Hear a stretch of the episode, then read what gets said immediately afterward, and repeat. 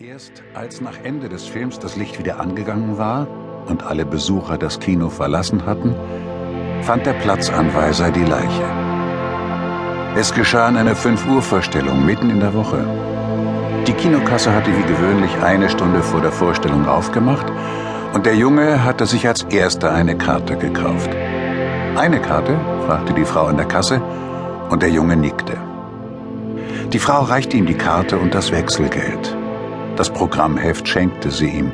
Dann setzte sie ihre Lektüre fort und er steckte das Wechselgeld in die eine Hosentasche, die Eintrittskarte in die andere und ging wieder nach draußen.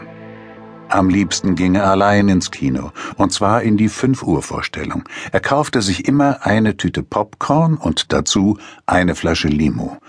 Er hatte einen Stammplatz in diesem Kino, genau wie in allen anderen Filmtheatern der Stadt. Im Hapnabio, dem Kino am Hafen, hatte es lange gedauert, bis er den richtigen Platz gefunden hatte. Es war das kleinste Kino von allen und von der Einrichtung her auch das schlichteste. Zunächst kam man in ein nicht sehr großes Foyer, in dem sich ein kleiner Stand mit Süßigkeiten befand. Rechts und links daneben waren die Eingangstüren zum Kinosaal. Der Saal selber erstreckte sich schmal und lang unter einem Tonnengewölbe, das von einer Militärbaracke aus den Kriegsjahren stammte. Auf beiden Seiten der Sitzreihen befanden sich die Gänge, die zu den Ausgängen rechts und links neben der Leinwand führten. Einige Male hatte er ziemlich weit oben links gesessen, nur ein paar Plätze vom Gang entfernt, manchmal auch links direkt am Gang, bis er schließlich seinen festen Platz weiter hinten rechts gefunden hatte. Es war noch etwas Zeit bis zum Beginn der Vorstellung, und er ging über die Schoolagatta hinunter zum Meer, wo er sich auf einen großen, von der Sonne beschienenen Felsbrocken setzte. Er trug ein grünes Blouson und einen weißen Schal, und er hatte eine Schultasche dabei, in der sich ein relativ neuer Kassettenrekorder befand.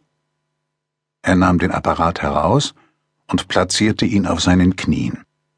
Er hatte zwei Kassetten dabei, von denen er eine in das Gerät schob.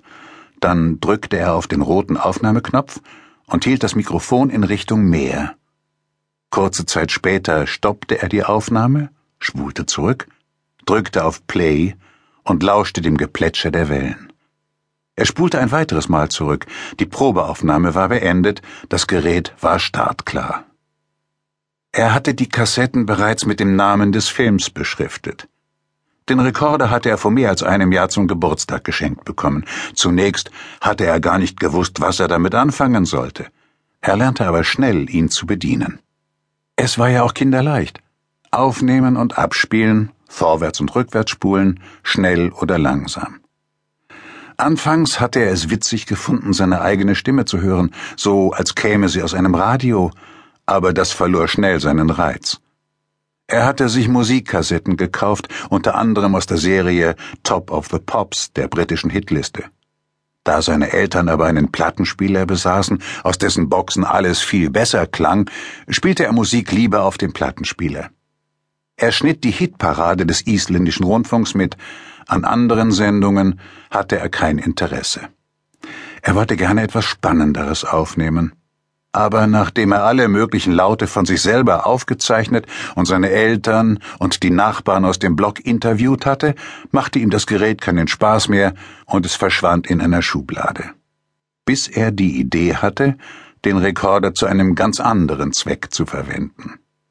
Was Spielfilme anging, war er sozusagen ein Allesfresser. Ihm gefiel alles, und in jedem Film fand er etwas Interessantes, was den Preis für die Eintrittskarte wert war.